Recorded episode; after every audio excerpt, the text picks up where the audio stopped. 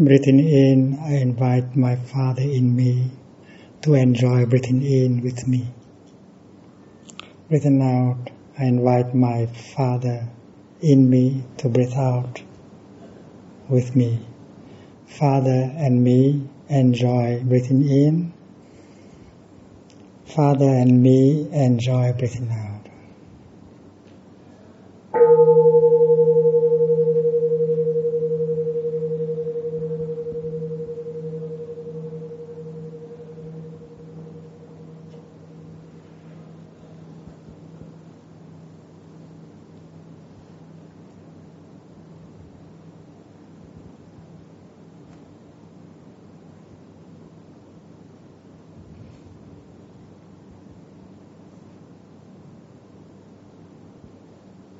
Breathing in, I feel so light.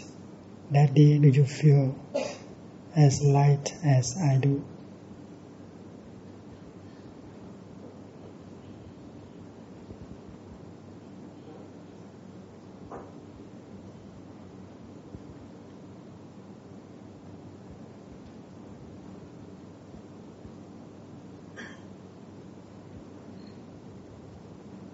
Breathing out, I feel so free. Daddy, you feel as free as I do.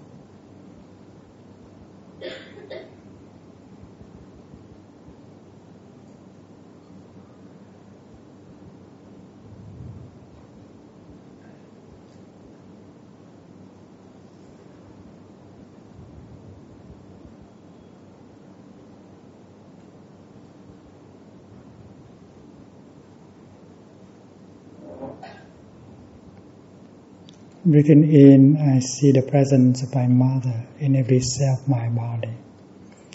Breathing out, I smile to my mother in every cell of my body. Presence of mother in me, smiling to mother in me.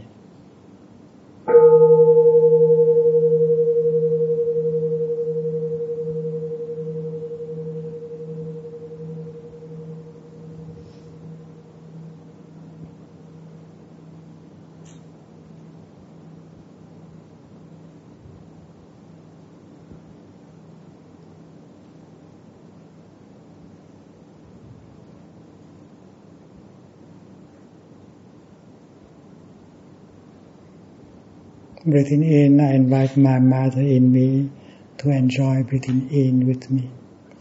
Breathing out, I enjoy, I invite my mother in me to enjoy breathing out with me. Mother and me enjoy breathing in.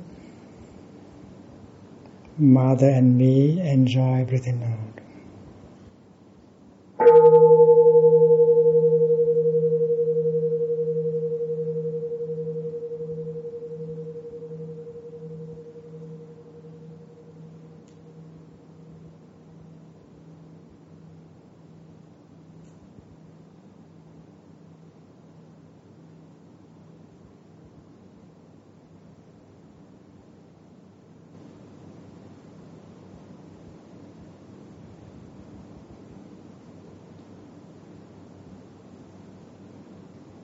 Breathing in, I feel so light. Mother, do you feel as light as I do?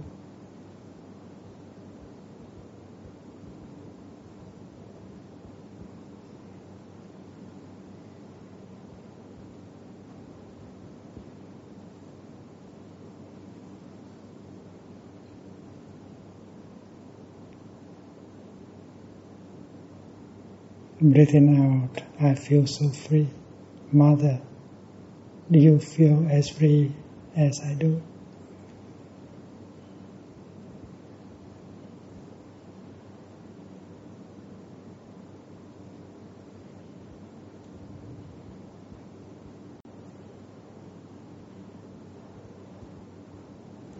Good morning, dear Sangha. Today is May the 8th in the year 2008.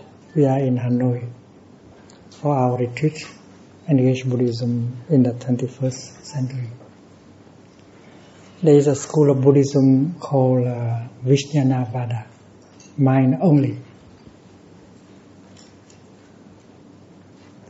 And that school of Buddhism studies uh, our mind in depth.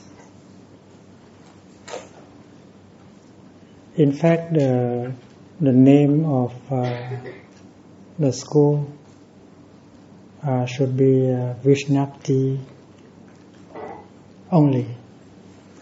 Vijnapti Matra. Manifestation only.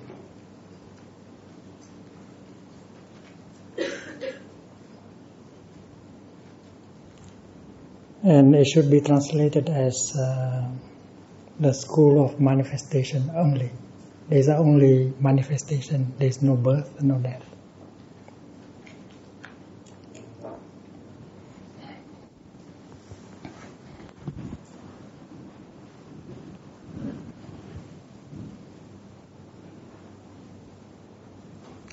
Vishnapti.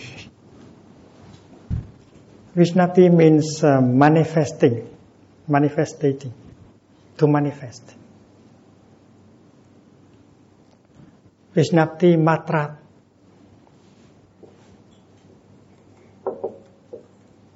means only manifestation.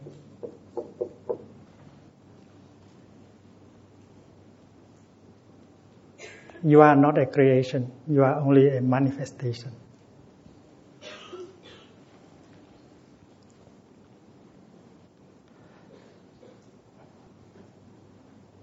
There are things that have not manifested, and we may believe that they are not there, but that is not true.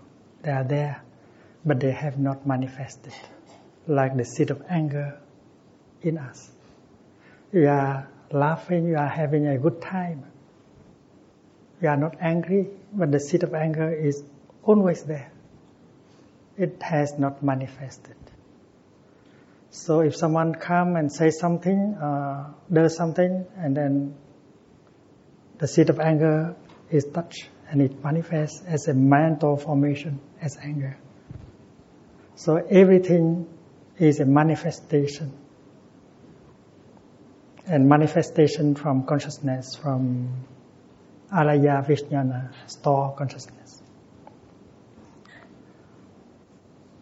In the 30 verses on uh, manifestation, the word Vijnapti was used uh, several times, maybe four times. But the word Vijnana, Vijnana uh, only was used only one time.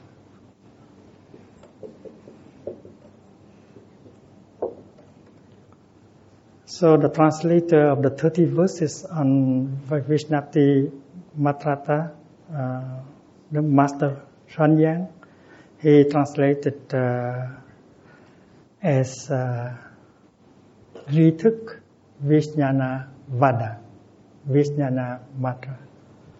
But nowadays scholars would prefer the translation manifestation only, using the word Vijnapti as uh, as uh,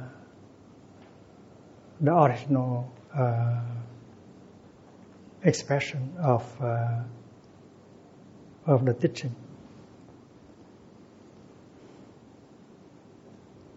And we know that um, our person, composing of uh, form, feelings, perceptions, mental formations and consciousness, they are manifestation. They lean on each other in order to manifest. And we know that before things manifest themselves, they can be uh, seen, they can be conceived in the form of uh, seeds, bijas, chủng tử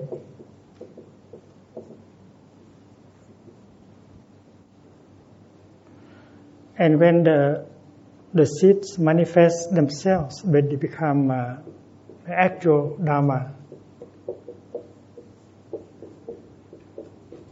Actual dharma. Actual dharma may be a physical formation may be a biological formation may be a mental formation So from the bija, we have uh, the samskara. The samskara.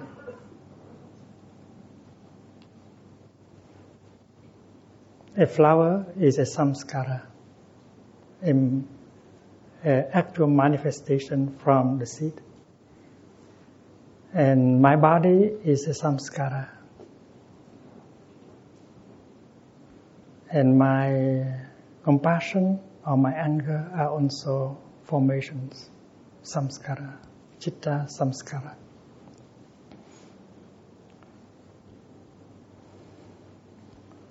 the teaching of uh, the school of manifestation only could can be applied easily in our daily life.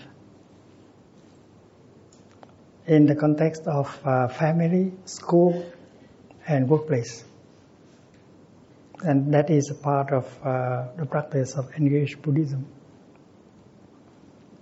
when you love someone you should have the time, enough time in order to look into that person and to recognize all the seeds within him or her, the seeds of suffering, the seed of happiness, and so on. If you have not seen all the seeds in him or in her, it's difficult for you to accept him, accept her, and to love him or her and make that person happy you also have positive and negative seeds within yourself. And if the other want to make you happy, uh, she should know about the seeds in you, and she should know what seed to water every day, and what seed not to water. And uh, yesterday we spoke about uh, the 51 categories of seeds, positive, negative, and indeterminate.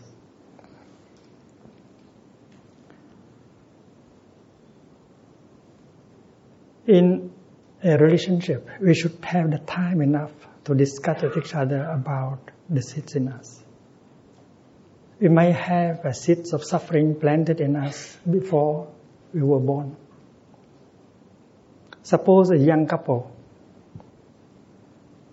who uh, dispute for the first time, who make each other suffer for the first time after a few months of uh, after the wedding. And the young lady is pregnant. The little child is still is not yet born. But what uh, the young uh, husband say or do does will have an effect on the embryo.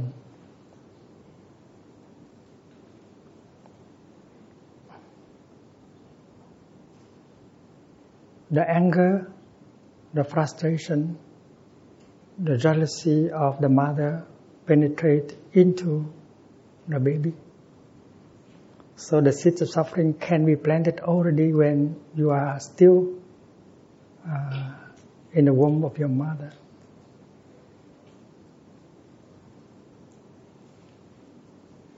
Everything the mother eats will go to the child. Every feeling of the mother has will go to the child. Every worry that the mother has will go to the child. And we nourish the baby in us with our feelings, our perceptions, our sorrow, our fear, our joy. And that is why the young father should be very careful. He should uh, treat his wife in a very tender way. He has to be very careful in his way of speaking and acting. And that is uh, to express love and care for his uh, future uh, son or daughter.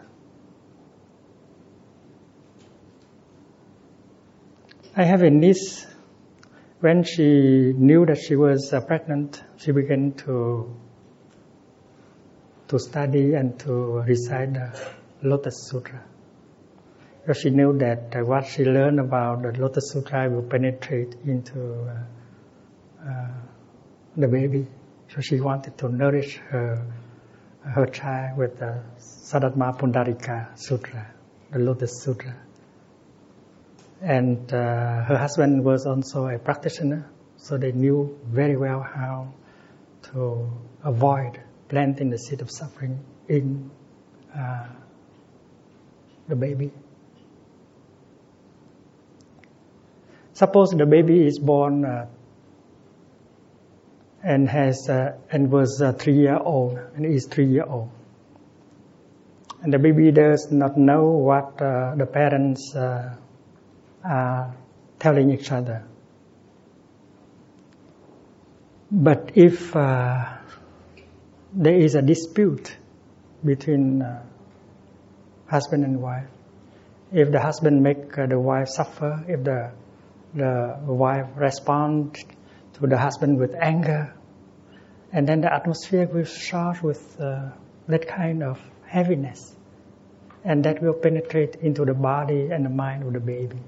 Although the baby did not know exactly what go- was going on, but the uh, suppressive uh, atmosphere uh, begin to penetrate into the body. That is not good food for the baby. And we know that there are children who suffer very much when their parents uh, fight each other. There is no way to escape, and sometimes uh, they had to go into the bathroom and lock the door. It's a tragedy. And uh, the best thing we can uh, give to our children is our own happiness. If father and mother uh, know how to take care of each other, how to make the happiness uh, of each other, and that is the most precious gift they can make to their children. That is the, the way uh, young people used to think. The best kind of gift, the most precious kind of gift parents can make to their children is their own happiness. Not money, not uh, house, not uh, bank account, but their own happiness. In Buddhism, we learn that understanding is the foundation of love. If you don't understand someone, it's very difficult to accept him or her and to make him and her happy. So understanding is the foundation of love. If a father does not understand the son, the suffering, the difficulties, the deep aspiration of the son, how could that father love the son and make him happy? So understanding is love itself.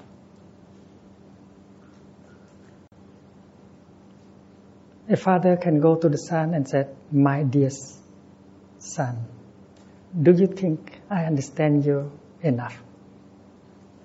You think I understand your difficulties, your suffering, your deep aspiration? I want to understand you in order to you to, to love you properly.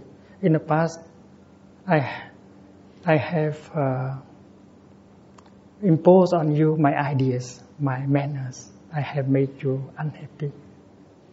That is because I have not understood you. So could you please help me to understand you better?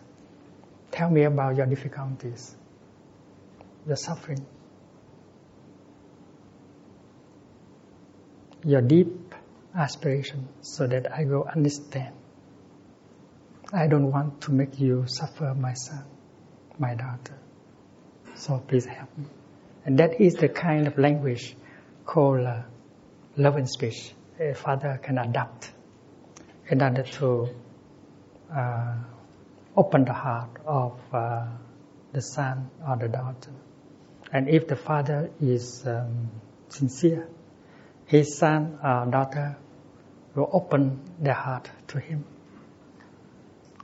And the son and the daughter can do the same. Daddy, I know you have suffered a lot during the past. I did not help you. I wasn't able to help you, but I have made the situation worse.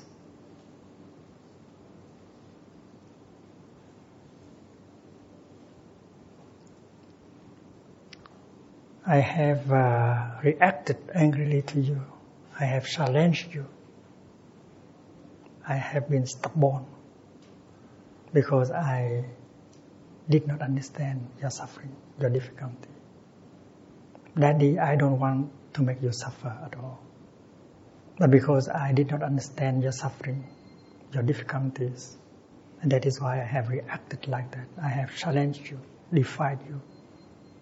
I'm sorry. I want to understand you, to make you happy. So please tell me of your suffering, of your difficulties. If you don't help me, and then I cannot do that. Please, Father. So the son and the daughter can always speak to their father in that way. And if they are sincere, the father will tell them.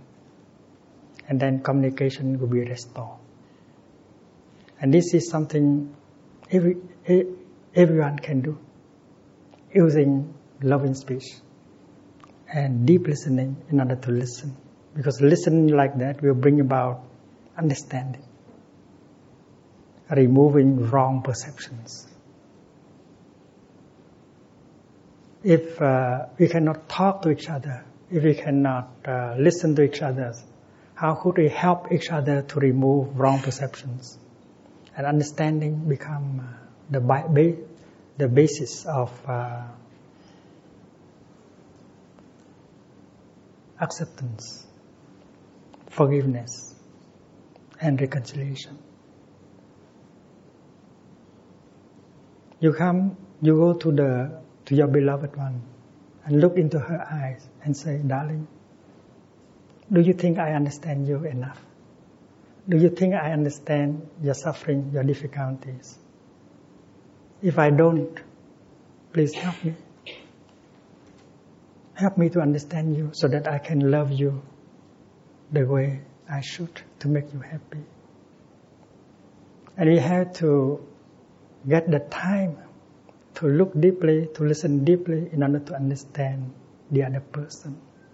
Maybe that person has already received the seeds of suffering before their birth or during their childhood.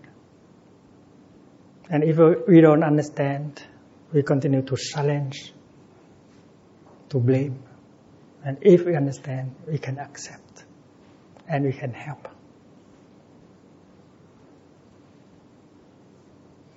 when we are in a relationship, we should practice looking deeply into ourselves and into the other person.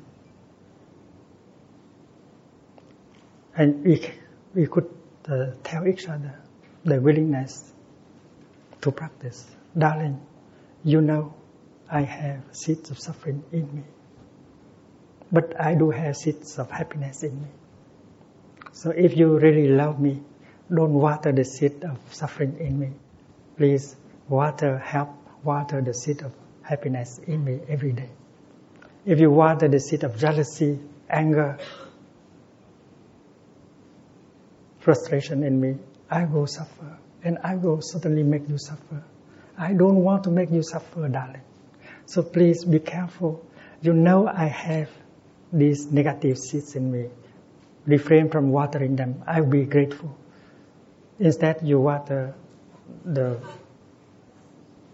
the positive seeds in me, and if I am happy, uh, you will profit. And I promise that my practice is not to water the seed of uh, suffering in me, and I will refrain from watering the seed of uh, suffering in you, and we support each other in this uh, relationship. So if the two people promise to each other to water only the positive seeds in each other and in themselves, and that is called a peace treaty or a love treaty that we can sign with each other. In Village, we usually allow couple to come and sign a peace treaty, a love treaty in the presence of the whole Sangha. The Sangha witness to that uh, commitment. And the practice is the practice of uh,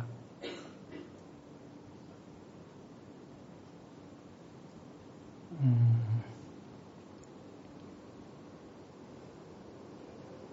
uh, flower watering.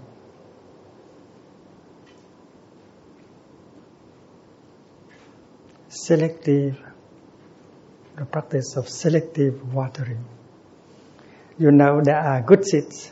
You only water the good seeds. You refrain from watering the bad seeds in him, in her, and in yourself. The practice of selective watering.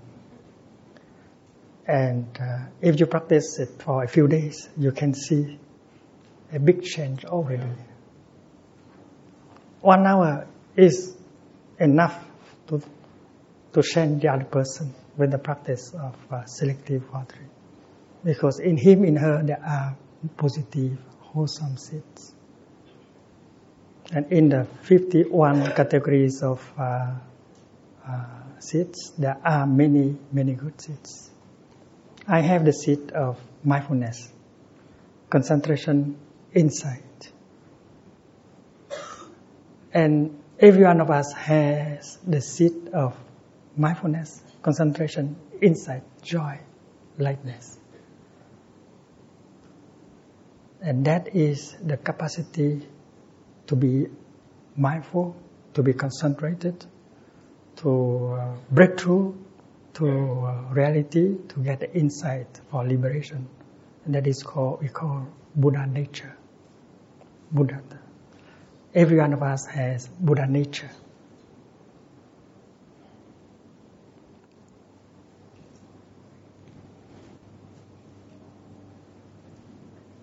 Buddha nature is not something abstract. It is very concrete you are you have the capacity of being mindful. That's the Buddha nature. You can drink your tea mindfully. You can make a step mindfully. Therefore, you have Buddha nature. You can concentrate on your tea. You can enjoy your tea, the present moment. You can see the cloud in the, your cup of tea. That is the insight. You have the capacity of having insight. That is Buddha nature in you.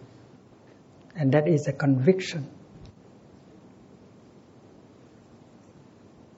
That is something that you can experience by yourself.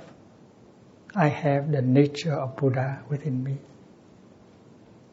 I am confident that if I know how to allow that Buddha nature to manifest, to grow, and then love, happiness will be there for me and for the ones who are around me.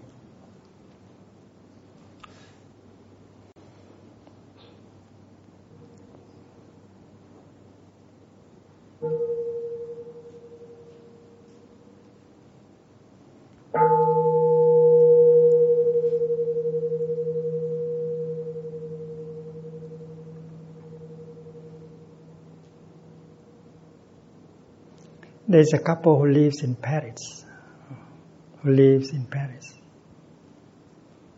They are well-to-do people. They have a good job, good salary, beautiful house. But they are not happy. And uh, he doesn't like to go home he tried to stay as uh, late as possible in his office. And after dinner, they used to go to the living room and watch TV, watch television. In the beginning, they took a lot of pleasure looking at each other and they was able to tell each other very sweet, nice things. They were very nourished by each other. But because they did not know the art of selective watering, that is why they have come to a very difficult situation. They don't enjoy looking at each other anymore. They are not able to to talk to each other with that kind of language, very sweet very loving anymore. And uh, if they are in a situation to sit in the living room together, instead of looking each other, they look at the television. And that is a tragedy. The French writer um, Antoine Saint-Exupéry, he wrote a sentence like this. To love each other is, is not just to sit there and look at each other, but uh, to look together in one direction. He said something like that. Maybe he wanted to say that uh, we should share the same kind of concern. We should have an ideal. But in this case, the couple, although looking in the same direction, do not have much in common. Because that direction is only the direction of the television.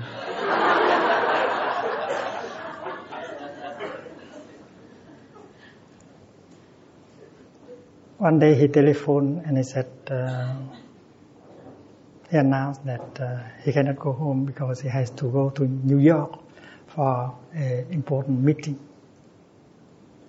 And she reacted uh, normally because uh, that is something very normal. Because if he goes home, nothing much will happen. So she accepted that and she said, oh, if you need to go, please go. Coolly like that. And the next morning, she was um, looking for a dress to go out. And she discovered the box of uh, in which she kept the love letters that he uh, wrote to, had written to her before the wedding.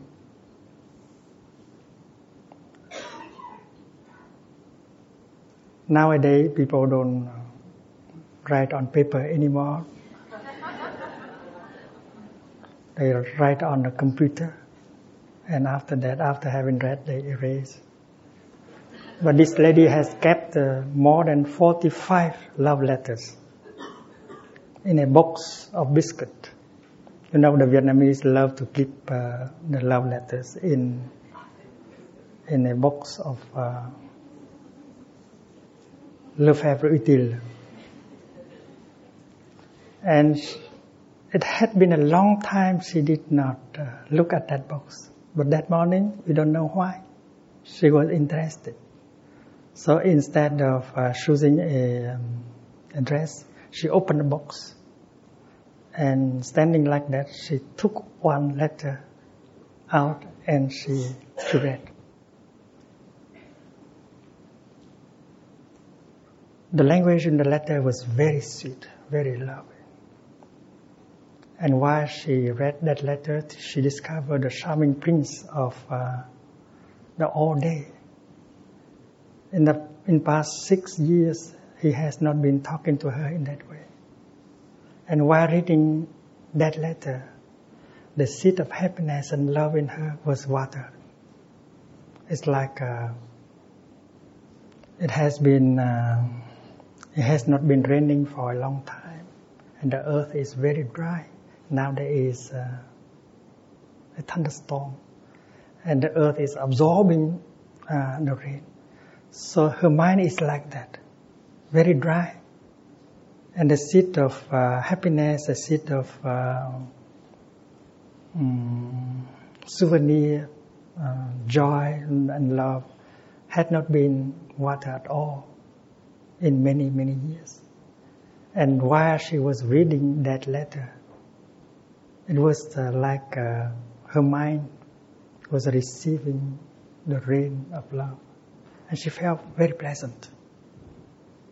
She felt she had a pleasant feeling during reading the, the letter. And then she decided to continue to read uh, other letters. So she took the whole bunch of letters and she sit down on the table and she she continued to read letter after letter and she read the more than 45 love letters in a row. And during that, a transformation transformation took place. Because all the seeds of happiness and love souvenir were watered by the reading of uh, of the love letters. She did not intend to practice as a practitioner. She only wanted to read the love letters because it's a pleasure to read them. And after having read uh, the letters, she felt a transformation in her. She saw that uh, she has been she had been uh, unskillful, and he's also he also he had been unskillful. They have not been able to water the seed of happiness in each other. In fact, they have uh, only watered the seed of irritation, anger in each other. And she, for the first time in many years, she wanted to talk to him about the happiness that, they had experienced in the beginning of their love. And she wanted to write it down on a letter, a kind of love letter. So she she took a piece of uh, paper, she sit down and she wrote him a letter the way she used to write before they married. And uh, during the time she wrote that letter, the seed of love, the seed of happiness in her was also water.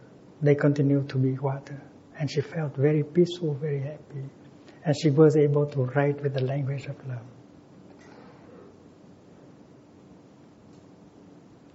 She practiced watering the good seeds, but she did not know that she practiced watering the good seeds.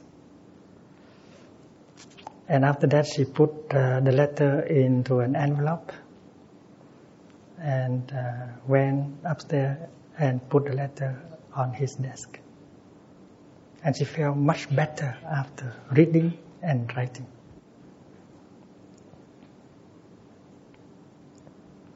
That uh, afternoon, he telephoned from New York.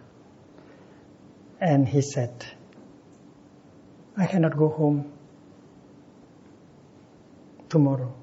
I have to stay for uh, one or two more days.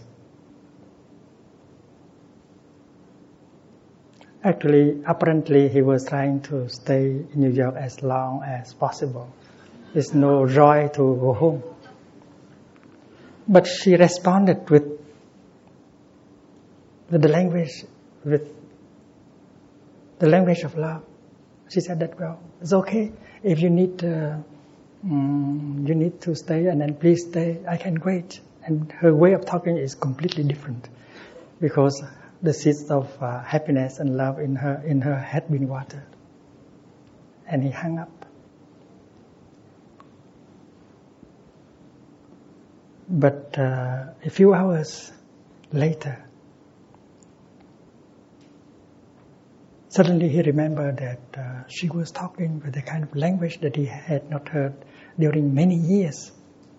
She, he noticed a change in her way of talking. and that watered the seed of happiness in him. Because uh, in the last many years, she has never talked to him in that way, always with a lot of bitterness, sourness, blaming. So he arranged to home as quickly as possible to offer a pleasant surprise to her. The next day when he arrived. He went up to his uh, his place and he saw the letter. He stayed there for a very long time. He was reading that letter all the seeds of happiness and love that had been buried deeply in him was water. He stayed so many hours up there, and when he came down, he was completely transformed. And they reconciled very quickly. So this story proved that uh, the practice of watering the seeds of happiness, the positive state in each other, is possible, very effective, and can change your life overnight.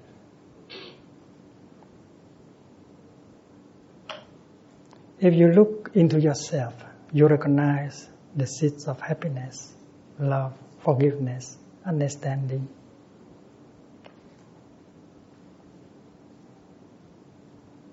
Joy. And if you look into the other person, you also see many positive seeds.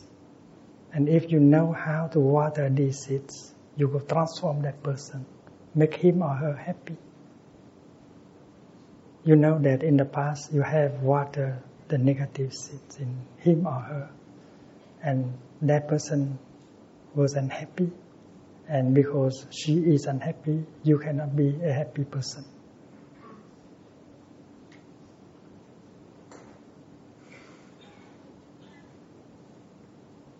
More than a decade ago, in the upper hamlet of Plum Village, there was one American practitioner who tried to write uh, his mother a letter of love. The exercise given by Thay to the practitioners of the upper hamlet that year, uh, that day, is uh, to write a letter of love to your father and your mother. And in, in the letter, you try to find out, to identify the good seeds, the positive things about your father and your mother. You do walking meditation, you do sitting meditation, you look deeply into the person of your father, you look deeply into the person of your mother, and you recognize the good seeds in him or in her. And that American practitioner, he told himself, writing a love letter to his father, that's easy. He can see many good seeds of his father. Uh, he can see the virtues of his father in him. But for his mother, he believed that he may not be able to write a love letter to her because he, he had uh, difficulty with his mother but because it was an exercise, homework, yeah, as a practitioner, he had to sit down and uh, and do it.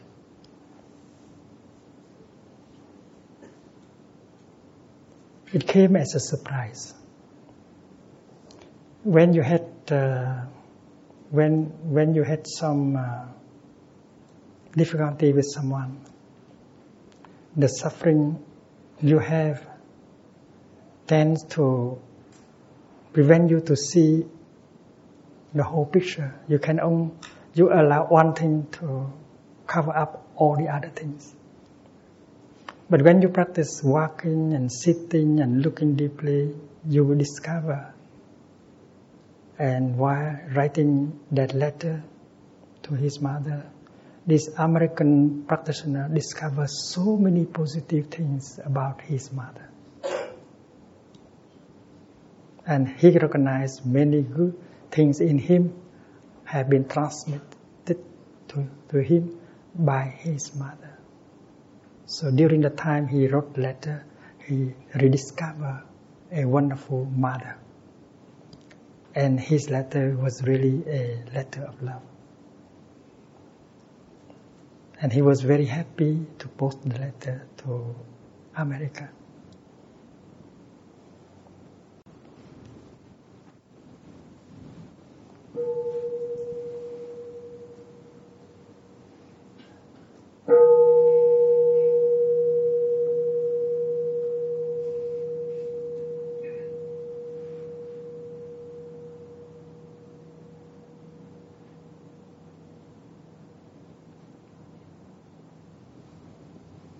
Few days later, his wife uh, telephoned from America. She said, Mother has read your letter. She was so happy. She said that she had rediscovered her lovely son. And she said that she was sorry that her, her own mother is already, has already passed away. If not, she would have written a letter like that to her own mother. So that, that letter written by the practitioner in the upper hamlet uh, has watered the seed of love, not only in him, but watered the seed of love in his mother. And his mother rediscover the lovely son she used to have. When you practice, many people around you benefit from your practice. And the practitioner, the American practitioner in the upper hamlet, she responded back like this. According to the teaching and the practice in Village, I have my mother alive in every cell of my body. I have my father alive in every cell of my body. So please tell her that her mother is not really dead. Her mother is still alive in her, in every cell of her body. So she should go on and write that letter to her mother. And then his wife told his mother about that. And her mother sat down and wrote that letter to her, her own mother. And that is the practice of watering the good seeds and learning from this school of uh, manifestation only, consciousness only, we can apply many things into our daily life and change our life and change the life of the people we love. That day was uh, a Vesak day in Plum Village there was a couple who came from New York, uh, from uh, Bordeaux. And while I was giving a Dhamma talk on selective watering, I saw a lady crying all the time during the whole time of listening to the Dhamma talk. After the Dhamma talk, I went to him, her husband, and said that your flower needs some watering.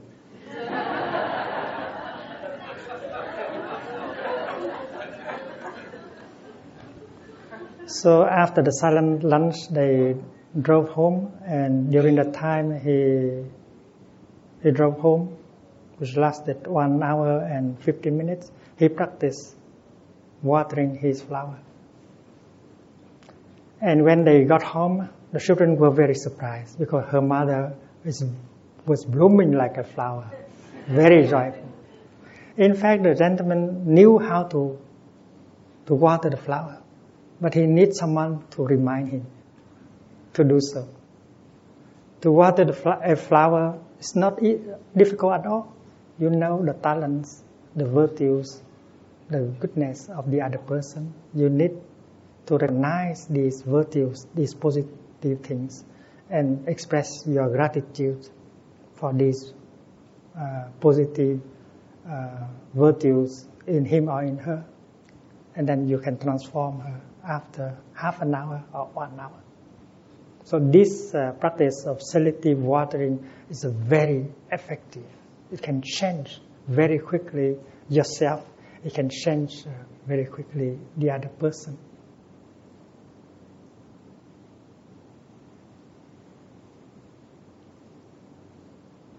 We live in a family. Maybe we have a hectic life. We don't have time for each other we have to get the time to look, look at each other, to tell each other the things that can water the seeds of joy, happiness, hope in the other person. Mother, I'm so happy that you are still alive with me. My daughter, I know that you are there, still there with me, and I enjoy every minute. Uh, uh, your presence. There, very simple things to say. And they, and they express the truth that we are mindful of the conditions of happiness we still have. We cherish, we treasure the conditions of happiness that are still available. Someone said that happiness is something that you don't recon- you don't recognize when it is there, but when you lose it, and then you know that you just lost it. So go home to the present moment and recognize the many conditions of happiness you are you have, and suddenly you are happy right away. These conditions of happiness are more than enough for us to be happy in the here and the now. And the practice of mindfulness is very crucial. Perhaps you have heard of the practice of the five mantras. The first mantra is Darling, I know you are there, alive, and I'm so happy.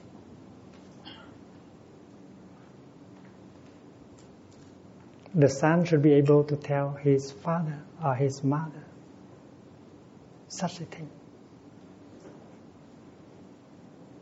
A lover should be able to tell the other person such a thing.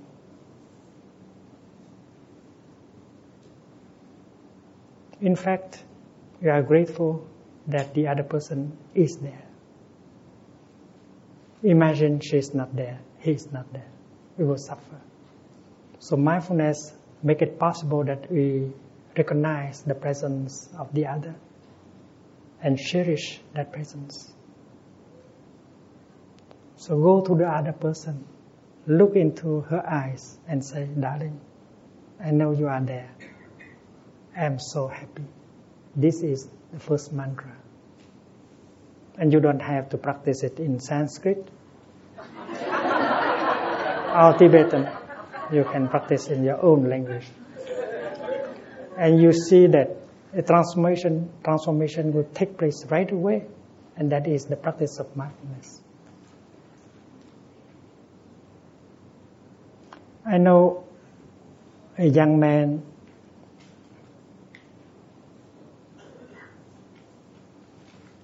who suffer because his father is not available to him. His father was very rich, but uh, he he did not have time for his family. So that day, the father told the son, "Darling, tomorrow maybe tomorrow is your birthday. What do you want? I will buy it for you." The young man did not know what to say. His father is very rich and he could afford to buy anything. But he did not need anything. He need one thing, only one thing, but was, that was difficult. That is the presence of a father. His father was so busy that he had the, the feeling that he did not have a father at all. His father was completely absorbed in his business. He did not have the time for his wife and children. But after some while, the young man said, Daddy, what I want is you, and not something you buy. And if that father knows the teaching and the practice of mindfulness, he will practice mindful breathing, mindful making a few mindful steps, and then he got go, goes close to the the young man looked into his eyes and pronounce the second mantra. Darling, I am really here for you. I am here for you. And that should be the truth. Because your mind, your body should be truly present in the here and the now in order for you to become a gift for your beloved one. To love is to be there for your beloved one. If you are not there, how can you love? That is why to, to love means to be, to be there. And the most precious gift you can make to your beloved one is your presence. Right? The most precious gift you can make to your beloved is your presence, your true presence. And that true presence is easy to make. Take a deep breath. Go home to yourself. Take a few steps. Go home to yourself and be present 1% in the here and the now. And suddenly you have something to offer to your beloved one. Darling, I'm really here for you 100%. That is the greatest gift. If you are a lover, remember that.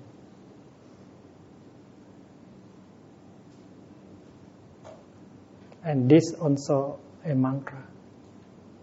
And that in order to pronounce that mantra, you should have mindfulness and concentration. Otherwise, it's not a mantra. A mantra has a power to to transform. A mantra is a formula pronounced with a lot of mindfulness, concentration, and insight. Otherwise, it's not, it's not a mantra. And every one of us can practice these mantras every day, several times. Darling, I'm here for you. Even when you use your cellular, cell, uh, portable uh, phone, you can practice the mantra. Even when with a computer, you can practice the mantra. Darling, I'm always there for you. Darling, I know you are there. I'm very happy. You embrace your, your beloved one with the energy of mindfulness. To love means to be recognized as existing. Suppose you drive your car and you think of many things, and she's sitting just close to you but she is not in your attention. Your attention is focused on many, many things except, except her. She is not happy because she is not in the realm of your attention. She will wither as like a flower without water. So to love someone is to recognize him or her as existing. And that mantra is just for that. Darling, I know you are there. And I'm very happy. It means using the energy of mindfulness, you embrace your beloved one. Darling, I know you are there and I'm very happy. The third mantra is when your beloved one suffers. Because you are mindful, that is why you know, you are aware that you, something does not go well with your beloved one. And that is the moment when you have to recite the third mantra, darling, I know you suffer. That is why I'm here for you. When you suffer, and your beloved one ignore that you, you suffer. You suffer more. But if your beloved one is aware of your suffering, and then you suffer less. And that is why the third mantra is to bring relief right away to him or to her. Darling, I know you suffer. That is why I am here for you. Before you can do anything to help, you can already bring a lot of relief by practicing the third mantra. And this is the practice of Buddhism. Very simple and very effective. And right away, you don't need eight years or ten years in order to get the result. Darling, I know you suffer. That is why I'm here for you.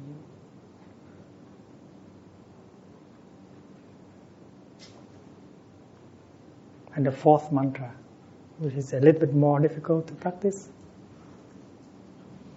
But you need the fourth mantra. One day. That is when you suffer. And you believe that the person who makes you suffer is him, is her, the person you love the most in the world. You feel despair. If someone else has said that to you, uh, done that to you, you would have suffered less.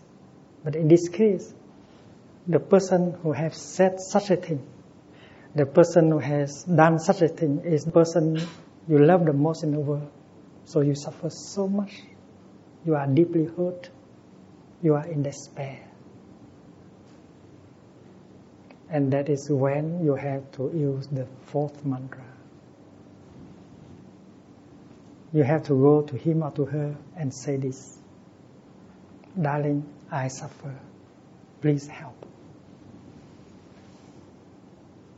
Usually, you do not want to do so because you are so hurt that you want to do the opposite. You want to show that without him or her, you can survive very well.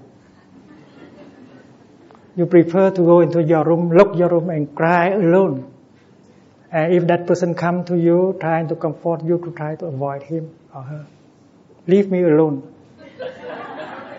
Darling, do you suffer? Me suffer? Why do I have to suffer? because you are hurt. And your intention is to punish him, to punish her for having make you suffer. And in true love, such a kind of uh, of uh, amour propre tiếng Anh là gì pride.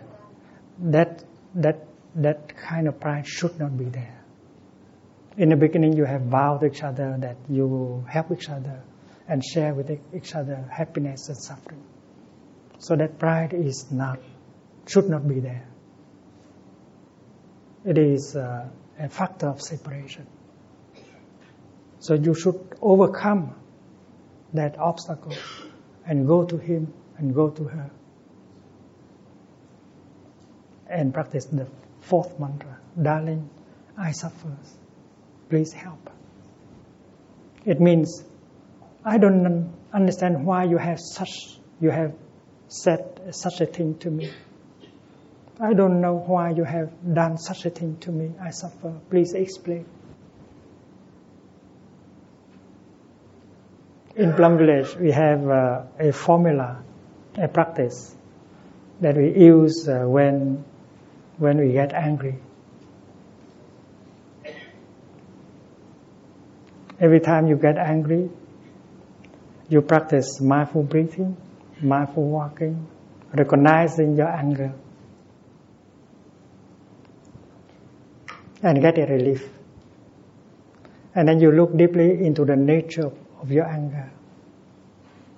And you might discover that you are, because you are so sensitive, the other person did not want to make you unhappy, but be, because the seed of anger in you is too important, that is why uh, you might have been victim of a wrong perception.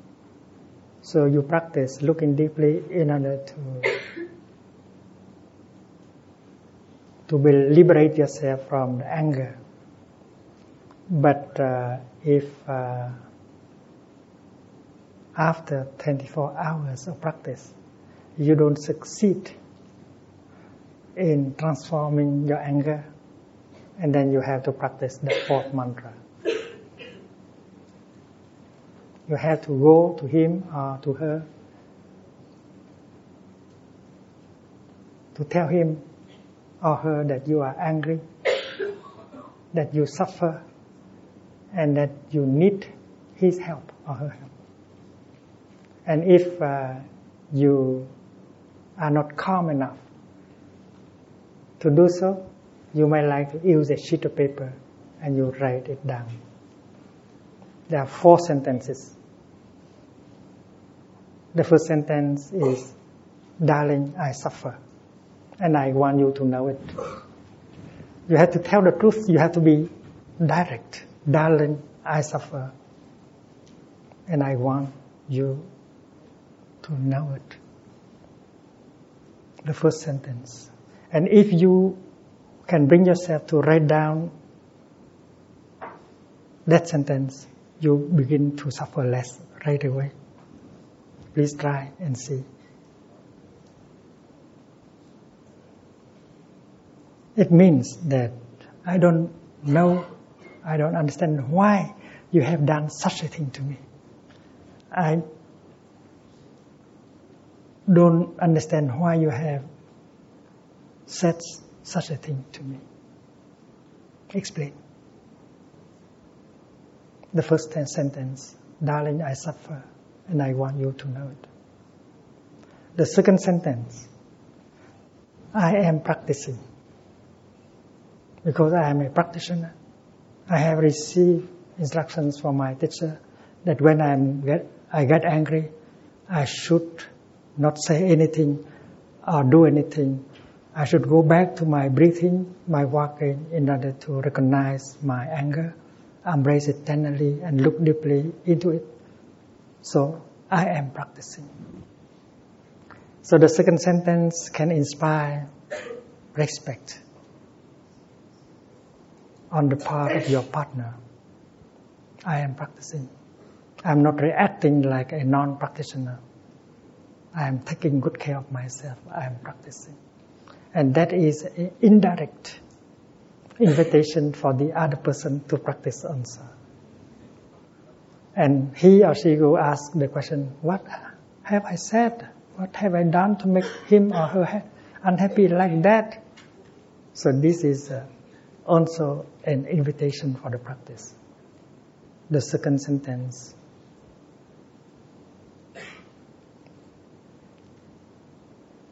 I am practicing.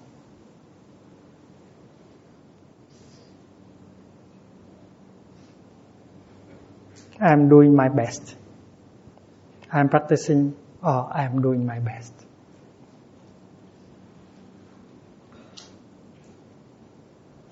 I think there's only three sentences.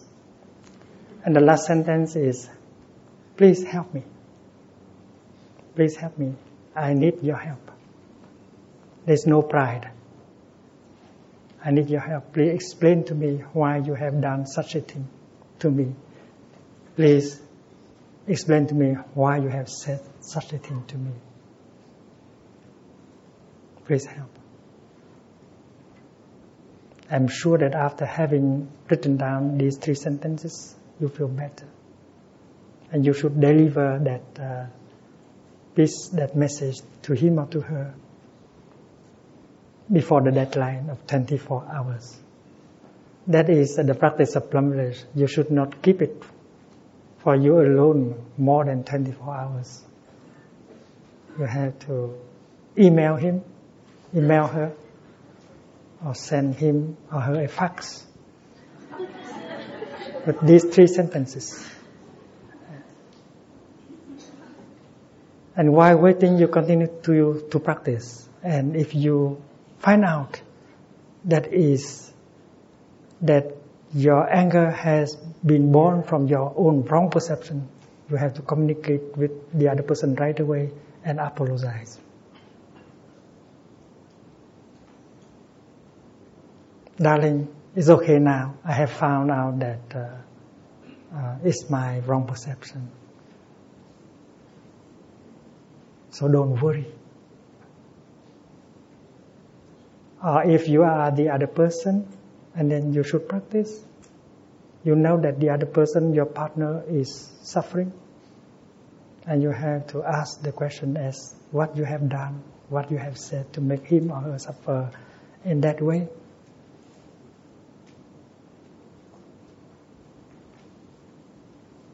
And if uh, you find out that you have been unskillful, and then you have to send him, send her a message right away, expressing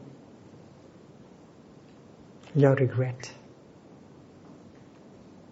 as soon as possible. Make the other person feel better right, right away. So you may like to write down these three sentences in a piece of paper the size of a credit card. Darling, I suffer. I know, I want you to know it. I am doing my best practicing. Please help. And you put it in your wallet. And every time you suffer, you are angry at him or her. Breathe in, breathe out. Take your wallet and take this message out. And you know what to do and what not to do. This is the Buddha in your wallet.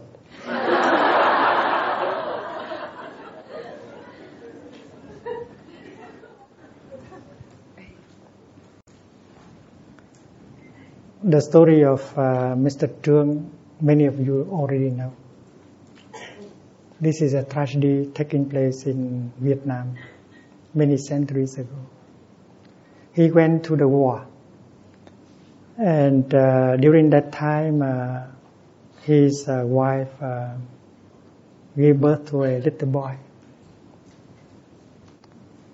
And uh, after the war, he was still, uh, he he was released from the army, and he went home, Mr. Trương. And she was so happy to learn about that. She went with the little boy to meet him at the gate of the village. And they cry happily in the arms of each other. And according to the Vietnamese tradition, uh, you have to announce the return the good news to the ancestors. In Vietnam, every house has an ancestral altar. And the practice is uh, every, every day to light a stick of incense and to offer to the ancestors to remove the dust on the altar or to change the water in the flower uh, pot and the few minutes you do that is the few minutes you connect with your ancestors. It's very important practice to get connected to your ancestors. And uh, you have to announce to your ancestors the most important events that take place in your family. If you are, you give birth to a baby and then you have to offer an offering, you make an offering on the altar and announce your altar to your ancestors that uh, a baby has been born to the family. Your ancestors have the right to know, to be informed. And if you marry your daughter to the young man uh, in the other village, you also have to inform your ancestors. They have the right to know. So you keep in touch with your ancestors. And this is, I think, is very good practice. You don't get alienated from your ancestors. You always feel rooted in your ancestors. I think you, you stay uh, healthy because you are deeply rooted in your tradition, in your ancestors. And I hope that uh, this tradition uh, will be alive for a long time. A uh, ancestral altar in the fam- in the house and you practice connecting with your ancestors every day. So, according to the tradition, the young mother had to go to the market to do some shopping, and to prepare a offering to be placed on the altar of the ancestors. And left alone with uh, the little boy, uh, the young father tried to persuade him to call him daddy. But the young, uh, the, the little boy refused to do that. No, mister, you are not my daddy. My daddy used to come every night. And my mother talked to, to him every night. And when every time my mother sit down, he sit down. When my mother lie down, he also lie down. So when the young father heard about that, all his happiness was evaporated and became a block of ice he did not smile anymore. He suffered so much. When the young mother came home from the marketplace, he did not look at her anymore. He did not answer her question anymore. And the lady, the young mother began to suffer also. And she did not understand why.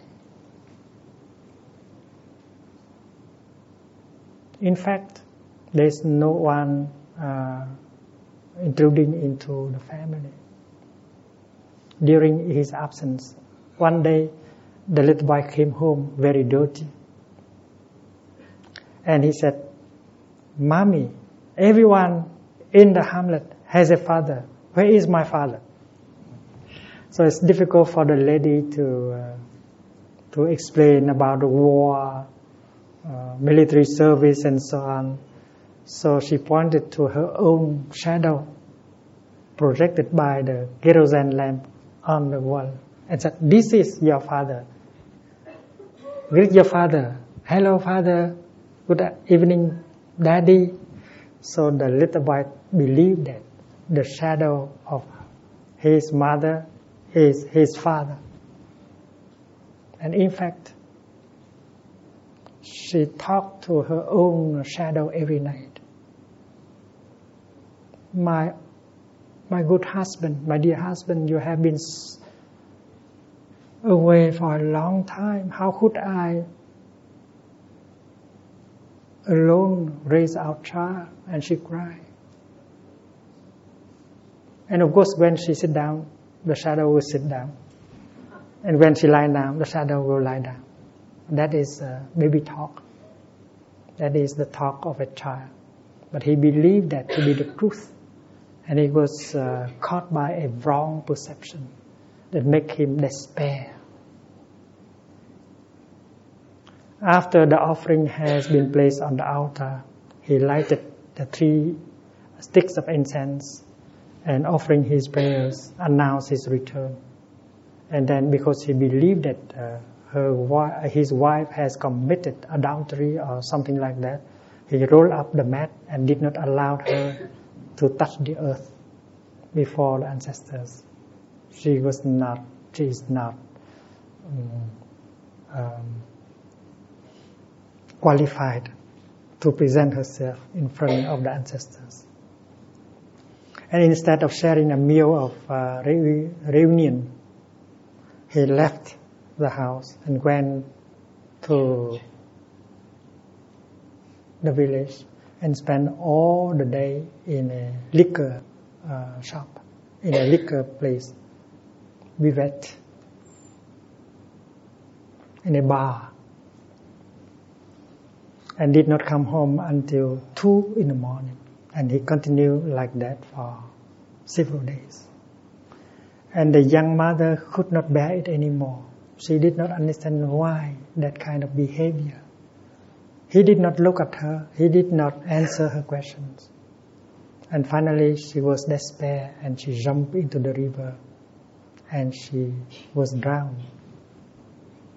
And when the young father learned about the tragedy, he tried to go home and take care of uh, the little boy.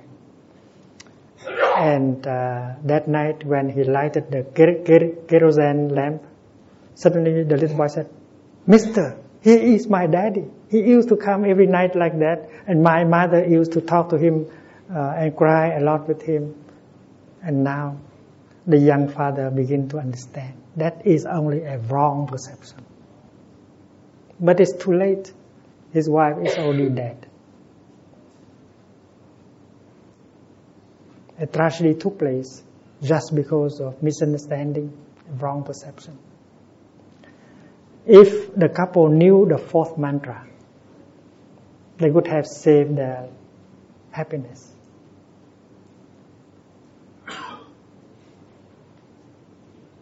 The young father could have gone to his wife and said, Darling, I suffer. Darling, I suffer. The little boy said that during my absence, someone used to come every night. And you cry and you talk to him, and every time you sit down, he sit down. Who is that? Why have you done such a thing to me? Please explain. And then, of course, the young lady would have had a chance to explain, to help him correct his perception. But he did not practice the fourth mantra. and the lady committed the same kind of uh, unskillfulness. If she, she had gone to him and said, My dear husband, I suffer. I don't understand why from the time I get back from the market, you did not look at me and you did not answer my question. You did not allow me to touch the earth before ancestors.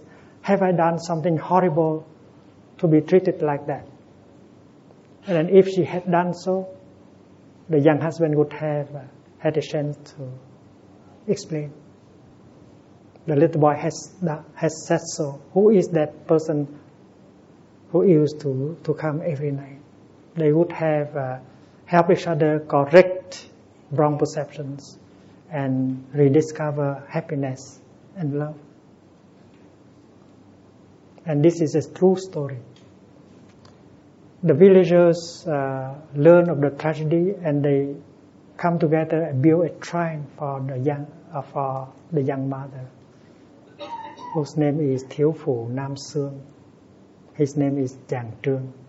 Her name is Thiếu Phụ Nam Xương.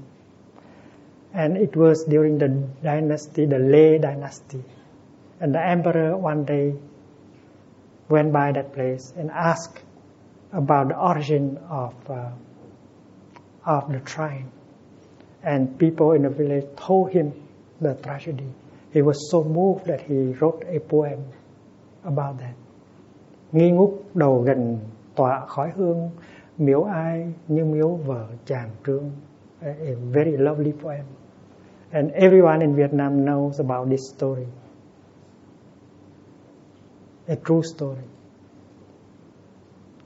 I really don't want my friends to step into uh, the footprints of this couple next time when we suffer And if we believe that the person who make us suffer is that person, the person we love the most in the world, don't behave. Let us not behave like this couple. We should practice the fourth mantra. We have to go to him or to her and say, Darling, I suffer. Please help. Please explain why.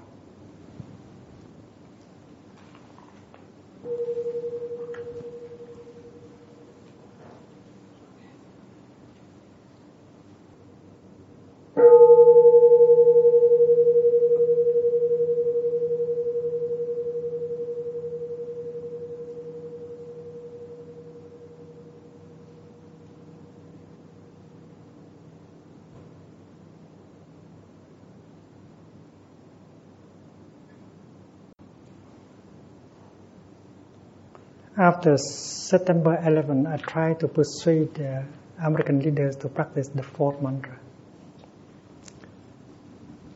I said uh, Americans should uh, look into the direction of the terrorist and with uh, a calm voice ask the terrorist why they have done such a thing to America. Dear friends over there, we suffer very much. We don't understand why you have done such a thing to us. Have we done something horrible to you that you wanted to punish us like that? Have we tried to destroy you as a religion? As uh, a way of life, as a nation, as a race. We do not have the intention to destroy you as a religion or as a civilization.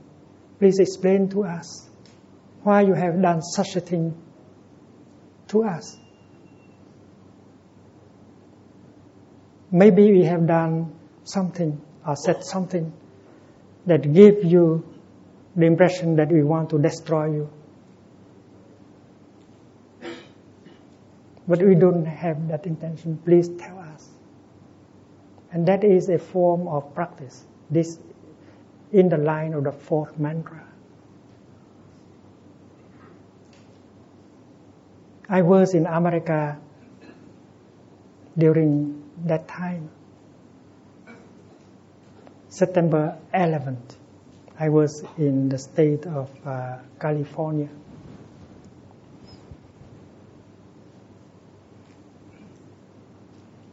I was scheduled to give a talk in Berkeley for 4,000 people on the theme of birth and death. But when I hear that, I change my the subject of my talk, holding our anger. The practice of holding our anger, embracing our anger. That's only a few days after September 11th. In the that day, I remember I was with many monks and nuns, and we wear the Sanghati robe, and we pray for the dead people in New York. After that, I gave uh, the talk. I said that uh, we should practice breathing and walking to get calm. Because if we are not calm, we will do things that will create a lot of damage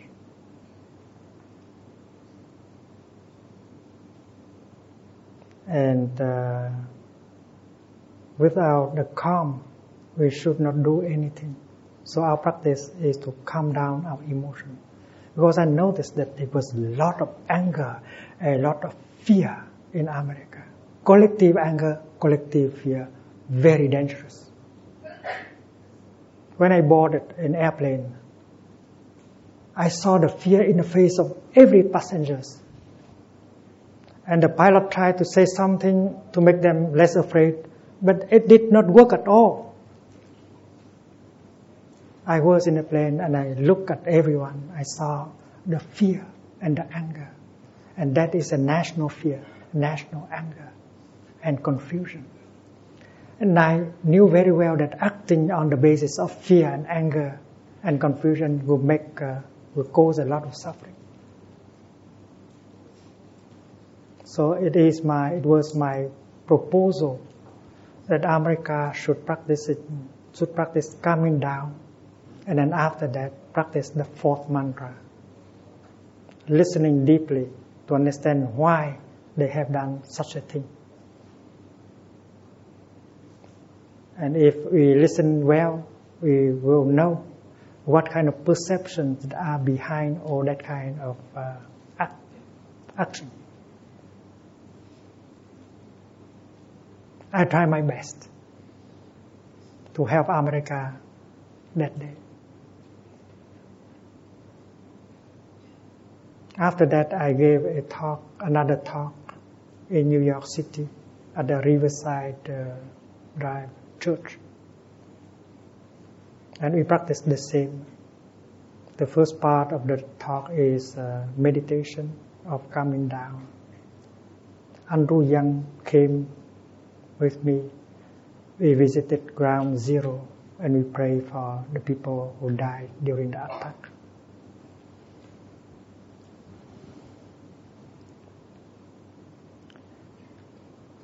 This practice of loving speech and deep listening, this practice of uh, the fourth mantra, is effective with couples between partners and partners, between father and son, mother and daughter, between groups uh, and nations. In fact, uh, Plum Village has spons- sponsored uh, many groups of Palestinians and Israelis to come to Plum Village and practice. In the beginning, it's very hard for the two groups to look at each other and to accept each other because each group has each group has has a lot of fear, suspicion, anger, blame. So the sangha, the international sangha in Plum Village, help them to calm down, to recognize their emotion, their fear, their hate, their suspicion, and that is the the practice during the first week. And after that, we initiated the practice of uh, deep listening and uh, looking deeply. And we sit there with them and uh, brought our support to their practice. You are supposed to listen only and not to uh, not to stop the other the other party. Allow them a chance to empty their heart, to get a relief.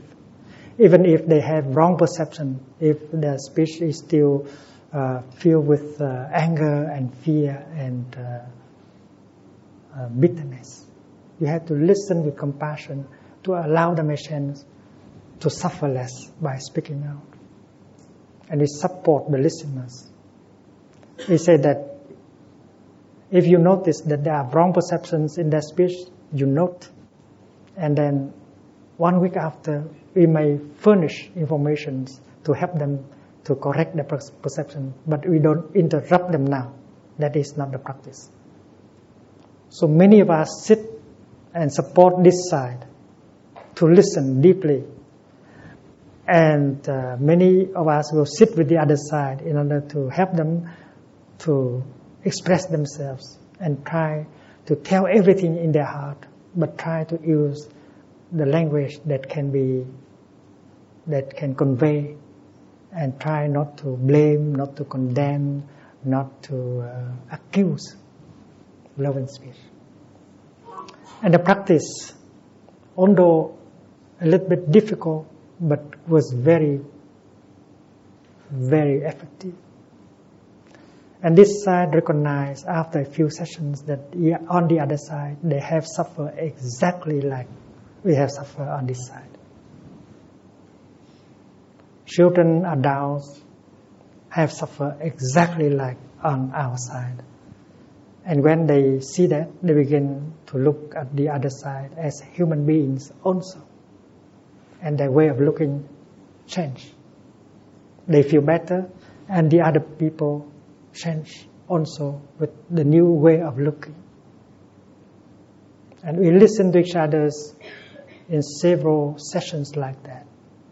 And we understand the feeling of the other person, the other group, the other, uh, the, uh, the fear, the anger, the frustration of the other group. We discover them as human beings with a lot of suffering.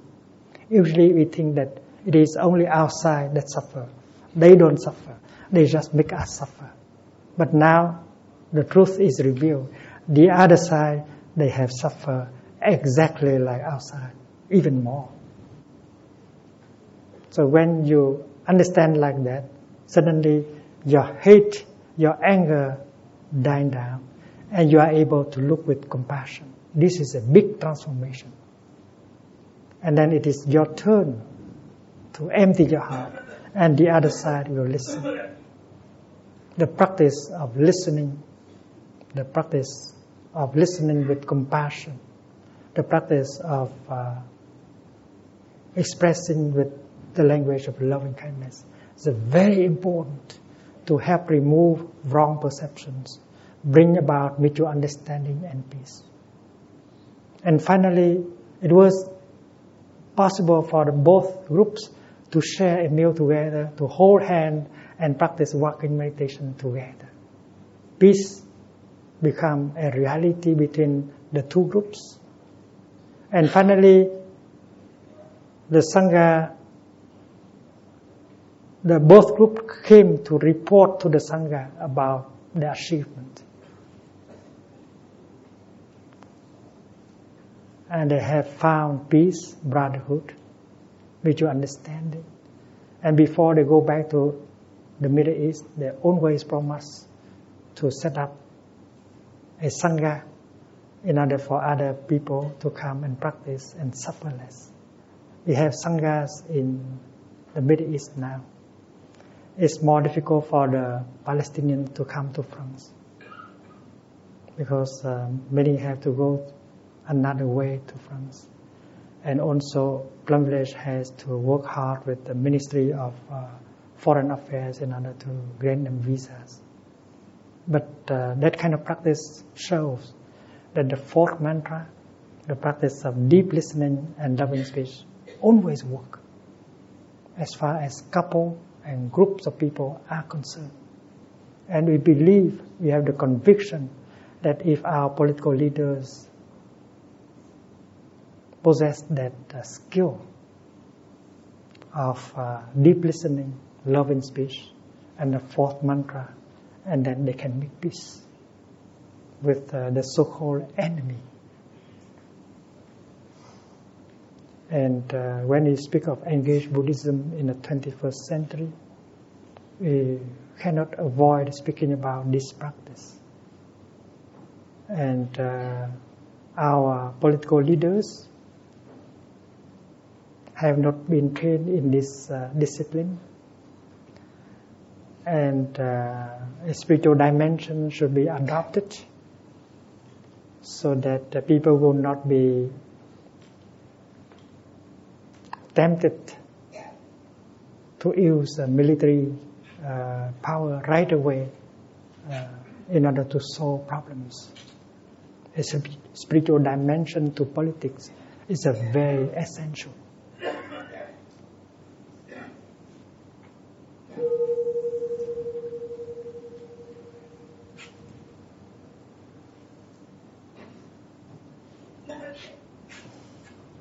We continue tomorrow.